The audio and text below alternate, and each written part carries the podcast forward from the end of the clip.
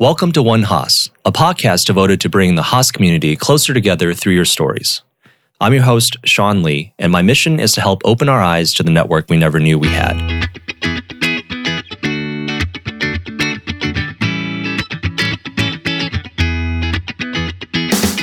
This is Sean, and I'm here with Steve Lee from EW 2020, a fellow classmate of mine, a fellow Haasie. Can you tell me a little bit about yourself? Yeah, I'm really happy to be here. Excited that Sean's kicking off this awesome podcast. Steve Lee, uh, not originally from the Bay Area like most of our peers. I grew up in Philly, Nice. home of the Super Bowl champions 2018. um, but yeah, I came, you know, to the Bay Area for this program. Been in banking and then consulting. So really excited to have a conversation with you today, man. So that's actually the topic of today. We wanted to learn a little bit more about management consulting and, and how you got into it, uh, what are its perks and downsides. So let's start off with how did you get into consulting? I guess it's almost by accident, you could say. I, you know, started my career at a regional um, commercial bank in the treasury function. So for those who understand that day in day out, it's really you know measuring, monitoring, liquidity forecasting. It's quite, you know, boring and quite routine based. And you know, I was you know young, kind of basically delving into spreadsheets, and I was like, am I going to do this for the rest of my life? God, I hope not.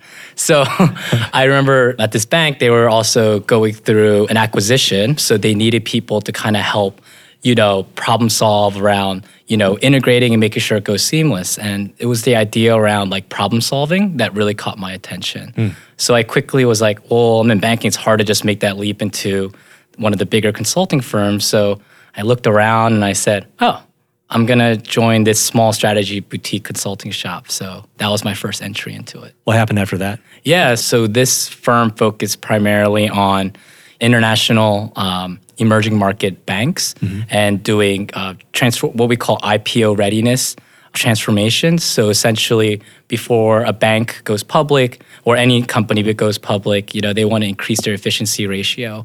So it was a lot of work around doing the reorg and restructuring, the process efficiency and effectiveness, and doing a lot of work around that space. So that took me to you know Saudi Arabia for a bank out there, to Malaysia, the Philippines, and India as well. So it was awesome in my early 20s to kind of jet set, so to speak, and kind of live the good, good high life for a little bit. and were you with that regional bank still or oh no, so yeah, this was after I was in bank gig for two years. I was like, ah, this is terrible. So I started, you know, applying online and, you know, interview with a smaller boutique firm and made that transition over. And were you doing this with because I know uh, later on you ended up at Deloitte Yeah. and was that after Yeah, so that was after. So after you know, I worked, you know, abroad for a couple of years. I figured I, I was pretty homesick, right? So I was like, oh, like it's great to travel and see the world, but at the same time, I'm like, man, I wish I could hang out with my friends, and you know, I started getting a lot of FOMO. Yeah. So I, you know, had a lot of experience at this point. Was you know two and a half years in, so which felt like ten years in Forever, consulting yeah. years. yeah So it was like, oh, it's, I'm ready to make uh, a move back. So what I did was then I started applying to some of the major consulting firms um, back in the states. And my passion changed as well. So initially, I was in what they call like the strategy and operations space, primarily in operations and looking at the value chain and where we can squeeze those extra dollars, so to speak. right But what I fell in love with was the humanity aspect of it. So I wanted to join um, what they call human capital, so the consulting around uh, the human piece, because whenever there is something like uh, a merger and acquisition or a true transformation, stra- strategic transformation, people often forget the people element. People forget how that integrates with the overall strategy. We need to make sure everyone's aligned and on the same page. So you know, I applied got into Deloitte, uh, working in um, the human capital space. Yeah. I see and is that that's where you are now No. So, as you can see, I'm a man that constantly moves, whether it's laterally, down, or up, all around. I spent four years at Deloitte and really enjoyed my time there. Worked with a lot of amazing clients, uh, primarily on the East Coast, because I was working out of the New York office. primarily in banking and in healthcare. So it was awesome. So much great experiences. Have a lot of good colleagues for life there. But I recently, as soon as I joined um, the Haas EWMBA program, that traveling life, which I loved, Yeah. wasn't sustainable. So I was at first, I, Sean, I don't know if you remember, I was commuting from New York. That's right. And flying into SF for class That's and going back to New York. And a couple weeks in, I was just like, you know, I had a come to Jesus moment. And Yeah. I was like, this isn't sustainable. Like, what do I want to get out of the Haas program as well as my career development? And for Mm-hmm. me, it was really about continually connecting with people. And in order to do that, I needed to be more local. So I switched to a local, once again, smaller consulting firm. And it's great. I have more of a, it has more of a startup feel. It's Yeah. called Slalom. And it's been more about being able to multi-head. Not only do I do the consult- consultative work that I enjoy, but I've been able to really focus on the business development aspect of it, as well as building point of views and really helping drive the strategic direction of this young organization. So it's been pretty exciting. Cool. Is it pretty common for consultants to travel abroad? Yeah, so that's a good question. Um, it's definitely common for them to travel, but the, the where is often the mystery, right? Right. So, I mean, I've had colleagues, especially like if you consult for like the Big Four or MBB, you typically are going to a domestic client site, and it depends on your industry. So, if you're in financial services, you're either in New York or Charlotte, maybe Chicago. Um, if you're in manufacturing or ops, like supply chain, you're probably in the Midwest somewhere, and I feel bad for those folks. Right.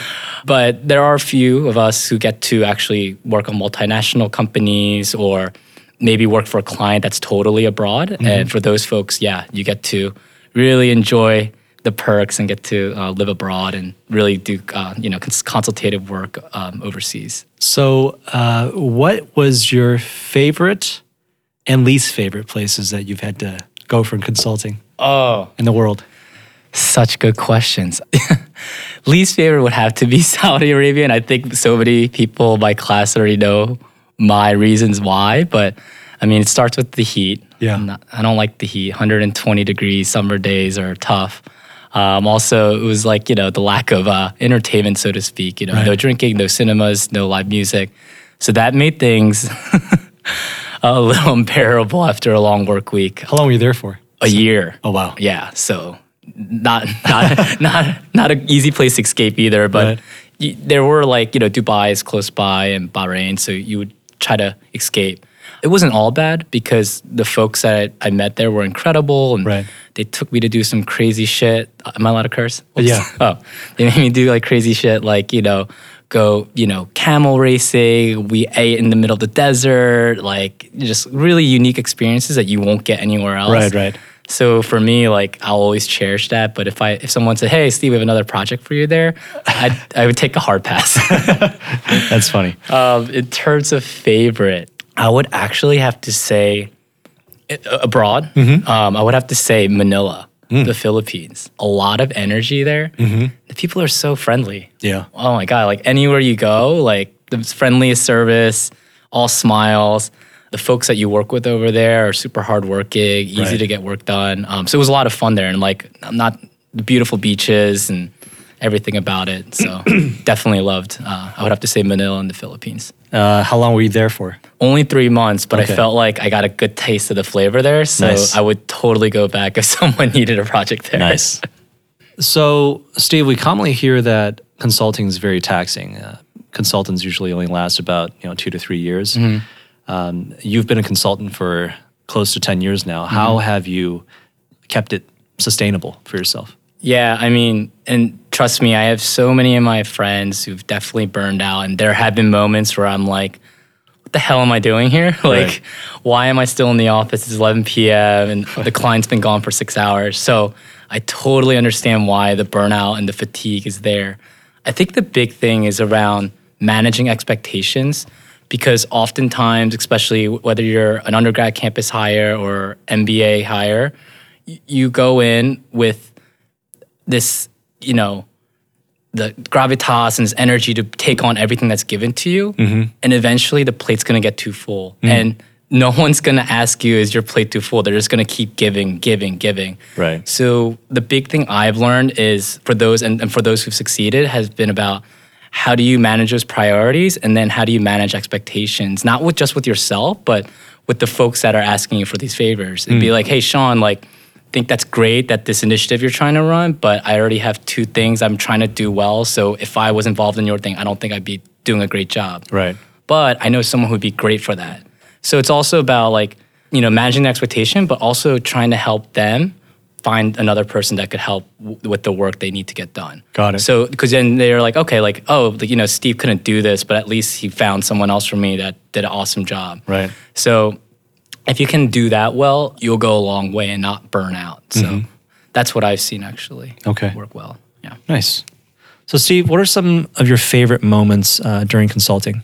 Yeah. So one of the things a lot of consulting firms, at least in my career, um, has been the opportunity to do pro bono work. Is this something that's uh, encouraged or? Yeah, absolutely. Because they know a lot of the folks that are coming into consulting firms are highly motivated individuals, where, as we talked about, in leading people, where they have um, you know intrinsic motivators of a higher purpose. Okay. So sometimes outside the scope of helping your client, it might be how do I help the world. Right. So they do a lot of partnerships with NGOs and nonprofits where you can use your same skill sets to do it for free. Um, and one of my memorable works was with the Rainforest Alliance. At the time, to be honest, I didn't really think much about sustainability. It was an afterthought. Huge, you know, I guess waster in general. Yeah. But this project was so unique. Um, they brought me in to help with the what they call the value chain analysis and really just understanding the commodities that make that have a huge impact in the environment. So we really focused on cattle, palm oil, coffee, and lumber, and just really looking at you know what is the impact currently and what is the expected growth and impact due to you know higher consumption rates in asia and south america um, in products such as cattle which would mean you know deforesting more land which then is used for the lumber Right. so really just understanding that and how it all interconnects was super interesting and rewarding then to be able to go back to this um, ngo and help them come up with an engagement plan with big culprits in the value chain, such as a Cargill in cattle or Starbucks in the coffee industry, and really work with them to kind of force their suppliers to have best sustainability practices um, because it's really about educating and for me it was an education itself. So it's projects like that and i have you know friends and buddies who've you know gone to you know developing countries to help out in microfinance institutions and help out in um, learning academies and standing up you know tech centers for kids to learn. So there's all sorts of different worlds you can go into using the same skill set. So i would say that's a really rewarding part. Great.